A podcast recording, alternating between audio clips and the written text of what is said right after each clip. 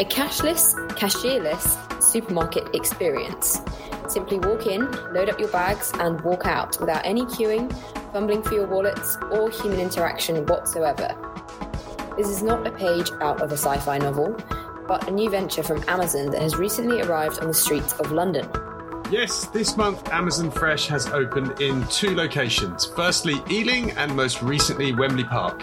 They're the first to be seen outside of the US and the first of many planned for the UK, with deals already done on 25 sites.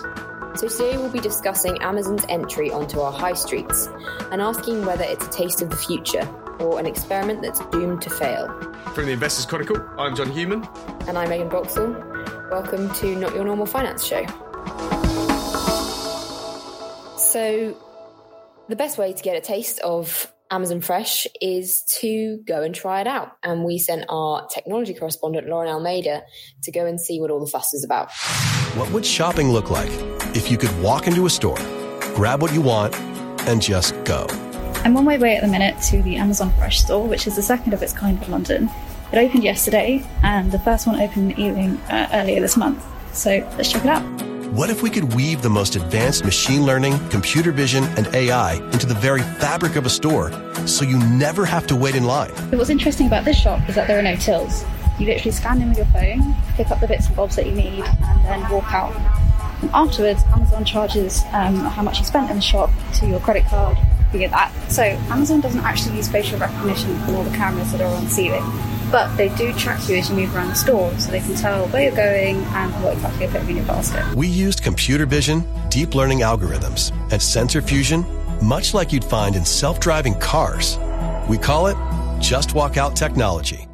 So it looks like a pretty normal grocery shelf, except they're a little bit clunky if you look closely. Well, I want to get some coffee, so I'm going to have to stretch to this top shelf. So in doing that, Amazon knows that I picked up that item and that I can't put it back, which means that I bought it. There's also a pretty extensive variety of foods and drinks, including the meal deal and Amazon's own brand of foods, including vegan stuff. Once you've got everything you want, you can just go.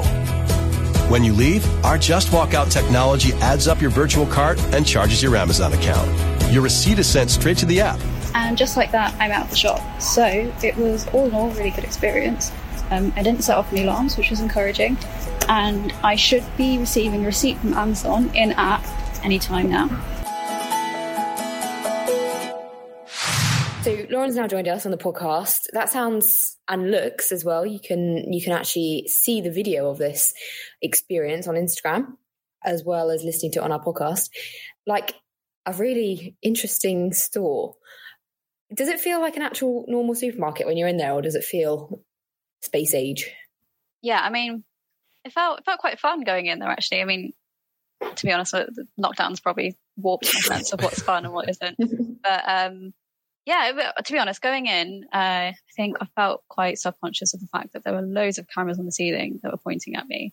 But to be honest, Amazon's designed it really well. They're really dark cameras, so they blend into the ceiling. And then once you're in there, you kind of forget about it.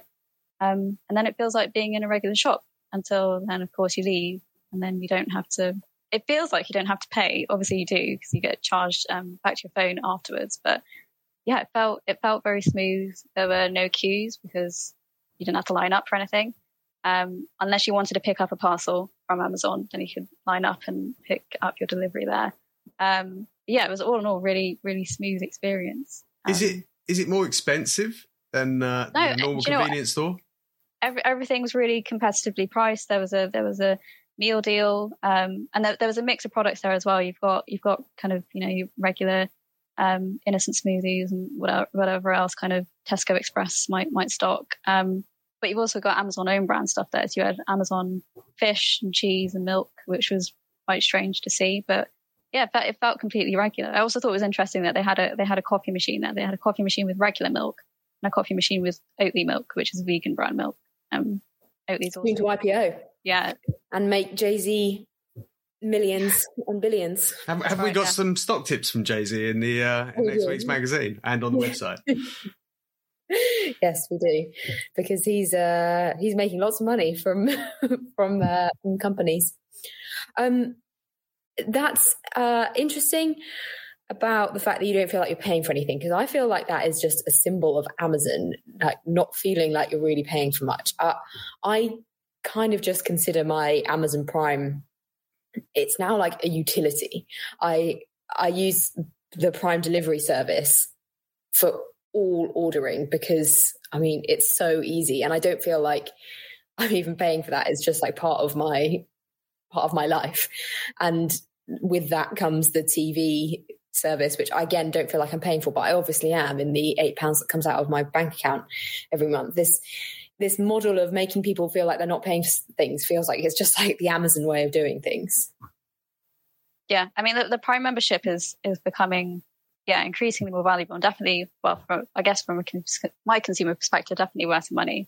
I mean, I didn't see this in Wembley, but I saw some footage of the shop in Ealing that they have of at the back of the store. They basically had a mini pharmacy as well. So you didn't have the medicine out displayed, but you had cards and pictures of the medicine. Pick up the card, go to an employee and presumably give them your ID and make sure that you're over 16 or whatever the age is. And it's just, so I mean, feasibly in 5 years, an Amazon Prime member could kind of speak to their Amazon speaker and then, can please order me my prescription, and just pop down to the store and pick up the groceries whilst you're at it, along with the doctor prescribed medicine.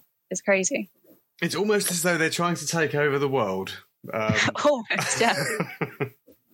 Which is my theory and why I like Amazon as an investment. That's also something that, as an investment, and obviously one of the big questions around Amazon is the regulation.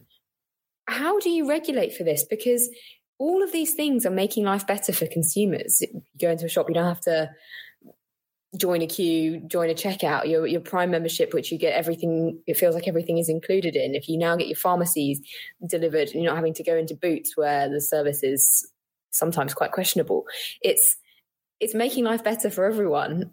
How do you tame the beast, as the regulators are trying to do?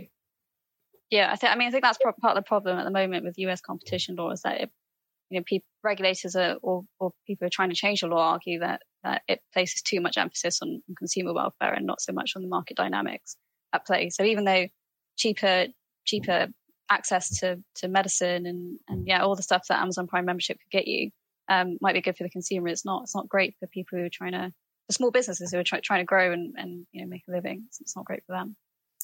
And arguably, in this case, big businesses. So what is the game plan for Amazon in the UK with its convenience stores and its leap into food? I think it's serious. I mean, I think it really, really does want to get this foothold in the UK market. It's got its tie up with Morrison's, which is significant. If you go to Amazon Fresh in the UK, it's Morrison's basically badged as Amazon. So they really, really do want a piece of the action here. I mean, there's a lot of speculation that it's going to potentially buy Morrison's, although you wouldn't necessarily guess that from the share price performance this year. But there's a lot of dynamics there that work for Amazon, not least the sort of physical footprint, that massive store base that it can use as part of its logistics network. So it's just part of the game. It's part of the big jigsaw that it's putting together. I think it's absolutely fascinating, and I think it's serious. Yeah, and I also think that move into physical retail is, we've seen this before with Amazon. They've done it with books. They completely obliterated the normal, the traditional book selling market with cheap books bought online. That was how Amazon really got massive. That and music was how the company got massive in the first place. And then we saw it launch the Kindle, and ebooks became more expensive. And then it decided it wanted some bookstores, and physical books got more expensive again. It undercuts the prices, wipes out the industry, and then takes its place in the physical and the online part of that industry. And it's done it before. And if it's doing it with food, if you're a big supermarket, it's probably time to be a little bit worried. Yeah, I don't know about that. Because there is another way to read this, and that Amazon is trying to essentially develop technologies that will help supermarkets be more efficient. Rather than wanting to control in the entirety of retail, it's actually trying to build systems, logistics systems, which is what Amazon is really. So I don't know if I'd be more worried if I was a supermarket or if I was Ocado. I knew you were going to say Ocado. Is that real, or is it just because you hate Ocado? I don't hate Ocado. You know, what it's trying to do is interesting, but I think it feels very sort of Heath Robinson when I look at that business model, and I don't really understand exactly, you know, how this is going to make money for its customers, you know, any more than it's ever made money for itself from trying to deliver food. So I mean, it's trying to do the same thing. You know, this is about making the food logistics chain more efficient. That's what Amazon does. It's what Ocado does too. So I'd be worried if I was them. What do you think, Lauren? Yeah, I mean, Amazon's already starting to sell the technology that it uses in these stores, the Just Walk Out Technology is what they call it, to supermarkets. It's already trying to sell it to them. So, it follows that they're going to sell, that they could sell some of the logistics software as well. I mean, why not? Yeah, and you know, it does it with Amazon Web Services, which it is obviously built for its own purposes initially. But you know, and none of this is to say that it can't sell the technology to other supermarkets, but also have a significant food business itself in Amazon Fresh. I mean, you know, it doesn't matter; it can do both. Yeah. That's why I would be somewhat worried if I was Ocado, less so if I was a supermarket. Yeah, and to be honest, if we're talking about the Amazon investment case as well, it's that licensing of its software which actually makes it money, makes it profits. It's not so much the actual selling of goods that's the profitable bit. It's the Amazon Web Services, which is incredibly profitable and very, very easy to scale. I am interested in the fact that you mentioned cameras, Lauren, because... And it was obviously in your mind that as you went into the store that you were going to be videoed from a million angles whilst you were wandering around, not shoplifting. But I mean, is this an issue in, you know, so given what the concerns that exist about privacy and all that sort of stuff? Yeah, it's a weird one. I mean, I definitely, as I say, I was conscious of the fact that cameras were watching me when I first went in, and then it. Once you're in the shop, it didn't feel that different from just being in a Sainsbury's and there being CCTV cameras watching you. I mean, obviously, most CCTV cameras aren't smart in that there's no technology kind of analysing what's happening. They're literally just recording machines. But also, London is like one of them. I think it's like one of the biggest surveillance areas in the world behind China. There are loads of CCTV cameras in the UK. So I don't think to maybe an average consumer, maybe they wouldn't mind that much potentially, especially as I say that they're really camouflaged very well. You can barely notice them, and they're tiny. They're not like big bulky CCTV traditional cameras. Just going back to kind of Amazon using this tech. I mean, Amazon doing something for themselves first and then selling it to other people. It's just what they do. I mean, they did, as you say, they did it with AWS, and it looks like they're doing the same with healthcare as well and pharmacy. I mean, a couple of days ago, Amazon said that it's going to start extending its Amazon Care service to other companies. It was an internal service, so it was that its employees could literally pick up their phone, go into an app, and talk to a GP or a nurse or a doctor 24/7. And now they're going to start offering that to other companies. So yeah, Amazon's so big that they kind of use their employees as kind of guinea pigs, and then if it works, they sell it to other people. I think it's an extraordinary company. And actually the regulation thing, you know, the other difficulty I'd imagine regulators have is that Amazon is kind of not monopolistic in anything that it's in, with the possible exception of kind of web services where it did have a massive advantage. But then there are other big companies in that too. So it's not a natural monopoly in any market that it's in anymore. So how do you regulate that? Yeah. And it's also big enough that, I mean, Amazon's got a history of it can just dabble in whatever it wants. I mean, it doesn't really ultimately matter if it fails. It's got so many things that it's flopped at. Like its phone didn't really work. It used to have a hotel booking service online. That didn't work either, but it doesn't matter because they have enough resource and enough time to just see if there's a market that needs to be disrupted or looks like it should be disrupted. They've got enough resource to just keep trying until something works.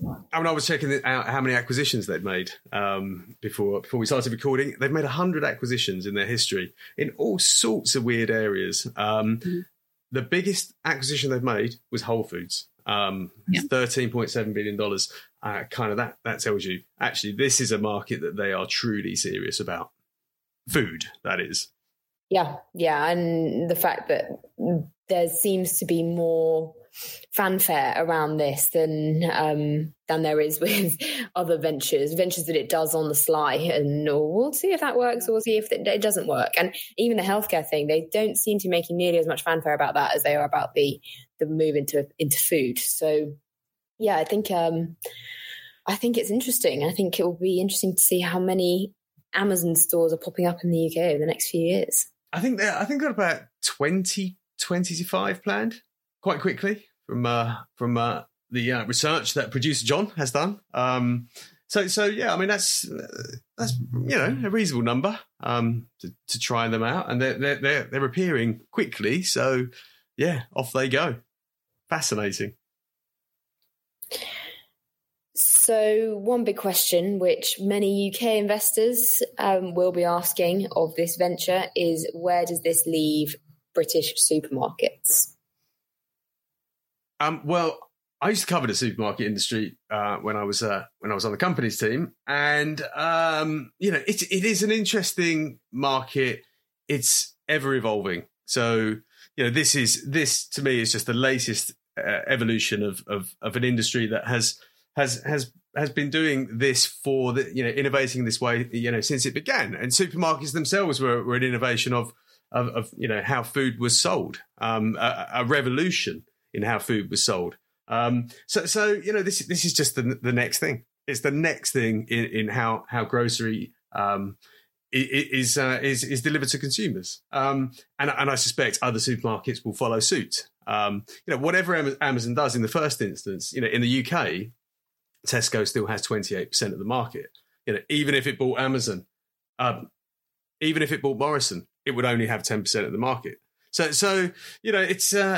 It's as I say, I wouldn't say a massive concern for an industry that has lived through this sort of disruption time and time again. It doesn't necessarily mean that it's going to be easy for them, and this is why supermarkets have been fairly volatile investments. That they have had their ups and downs, but they will cope.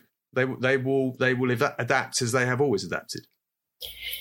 But unlike Amazon, which seems to have endless pockets of cash, margins are quite tight at the moment anyway in supermarkets, and that's without extensive investment online. I think if the consumer habits, shopping online is probably going to continue after the pandemic has happened. And we have seen companies, Tesco in particular, has stepped up with its online offering. Morrison's obviously relying on Amazon for its online offering, but to really compete in the online space, they're going to have to invest quite a lot more in, especially in logistics, because as we saw in the peak of the pandemic, you couldn't get delivery slots on Tesco. But then that's not because they don't have the food. It's obviously they have the food. It's in their shops. It's because they don't have the logistics. They don't have the setup to deliver food at the same pace that Amazon can deliver. So if we are all going to be shifting online even more so in the future, surely these companies are going to be having to spend a lot of money, and that is not going to do well for the investment case. Not necessarily. You're right. That investment might end up going to someone like Ocado or Amazon for the kind of technology that we've been discussing already. It doesn't make for a great investment case, and supermarkets, haven't always delivered for investors over the years. Look at the last year. Some of them have done nothing, and we'll come on to that in more detail in a minute because we have an interesting question from a listener. As I say, it is an industry, a low margin industry, ultra competitive. It is a new entrant to that in the form of Amazon. Yeah, it's. I'm sure it gives the chief execs of those companies a few sleepless nights. They'll still be there. But you're right. It might not be the sector you want to be in as an investor if it's the one that's about to get disrupted this way. But so that listener question is quite an optimistic question. Were supermarkets the biggest winners of COVID lockdowns? Absolutely not. And you only have to look at the share price performance over the year to see that. So Tesco was flat. Morrison was down 4% over the year. Sainsbury's were up by a fifth. And I'm trying to work. I can only imagine that's because they were such poor performers beforehand that they've kind of caught up.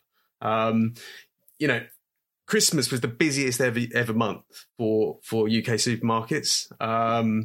You know, they were open. So they had an advantage over other retailers in that sense. But just, you know, remember, no one was going out. You know, where have we all been drinking for the past 2 months? Exactly. Ye olde Tesco in. Yeah. So if supermarkets haven't done well or as well as they could have done at surely what is the best possible time to be a supermarket, a time when you can't spend your money anywhere else. If they haven't done well and they haven't capitalized on those opportunities, when are they going to capitalize on the opportunities? I have the same argument about Halfords. If Halfords shares aren't performing at a time when it literally said that it had its best Christmas trading period ever, everyone's riding bikes, How's it ever going to deliver? These companies aren't well managed if they're not being able to capitalize on these opportunities. I mean, I think they sold a lot of stuff. The problem they had was that it cost them a lot more to sell that stuff. Exactly. So they needed to spend a lot of money on, you know, protecting their staff from COVID. They needed to spend money on extra staff because of the way things work, and they needed to suddenly accelerate their investments in online. So they you know, their banks, so if the Tesco's and Sainsbury's, their banks had a horrible year, you know, as you would imagine in a period of really real economic weakness. So, and you know, in terms of the market and how it's looking at supermarkets, well, it's obviously said, well, that was a one-off, you know, and ye olde Tesco Inn is going to be abandoned for a proper pub at some time soon. So yeah, they weren't the big winners of lockdown. The best you can say is that it's accelerated their online shift, which is good, but Amazon's lurking round the corner. So what were the big winners of lockdown? Lauren, you must have plenty in your sector.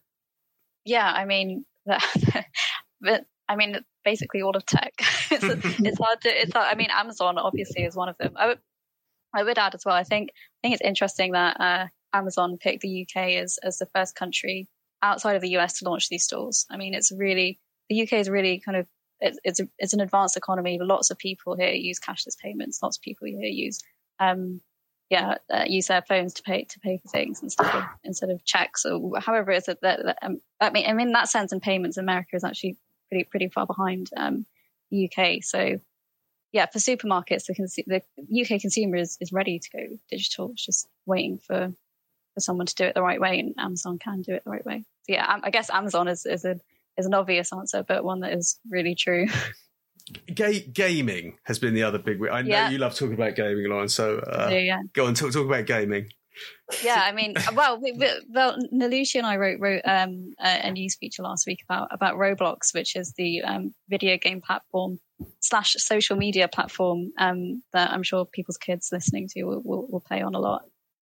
Which is it's just another example of the fact that video games are just everywhere, and it's a lot to do with the fact that internet connections are getting better and VR, virtual reality, and augmented reality are getting better, and it's all, becoming almost more real, and it's just amazing. It's a really exciting industry, and everyone's been spending loads more time inside the house, and so people who are not necessarily, identify as gamers, realize how amazing and magical it is. So, I think video games are a big habit that have formed over the past year and probably here to stay.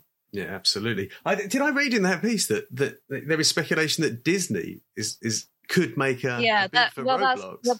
That's what Professor Scott Galloway, who's the professor of business, I think, at New York University. That's what he speculated, and I could definitely see the appeal. I mean, you know, Disney's got great IP, and you chuck that into a video game that kids love. Why not? And there are examples of. AT&T, Warner Bros. Using Wonder Woman IP in game, which is a great ad because then you've got kids, you know, putting Wonder Woman accessories on their avatars in games. Much better than scrolling past or even like walking past a poster for Wonder Woman, just ignore it. But if you're playing with it, you're going to remember it. There you go. There's the big. There are the big winners. Definitely not supermarkets. That's us done for this week. If you like what you hear, then please drop us a nice rating so that our upcoming new feed can get some attention. And as a Not Your Normal Finance Show listener, we have a special offer for you, a 4-week Investors Chronicle trial for only £4. Claim that by going to investorschronicle.co.uk/notyournormaltrial. Thanks for listening, and we'll be back here next week.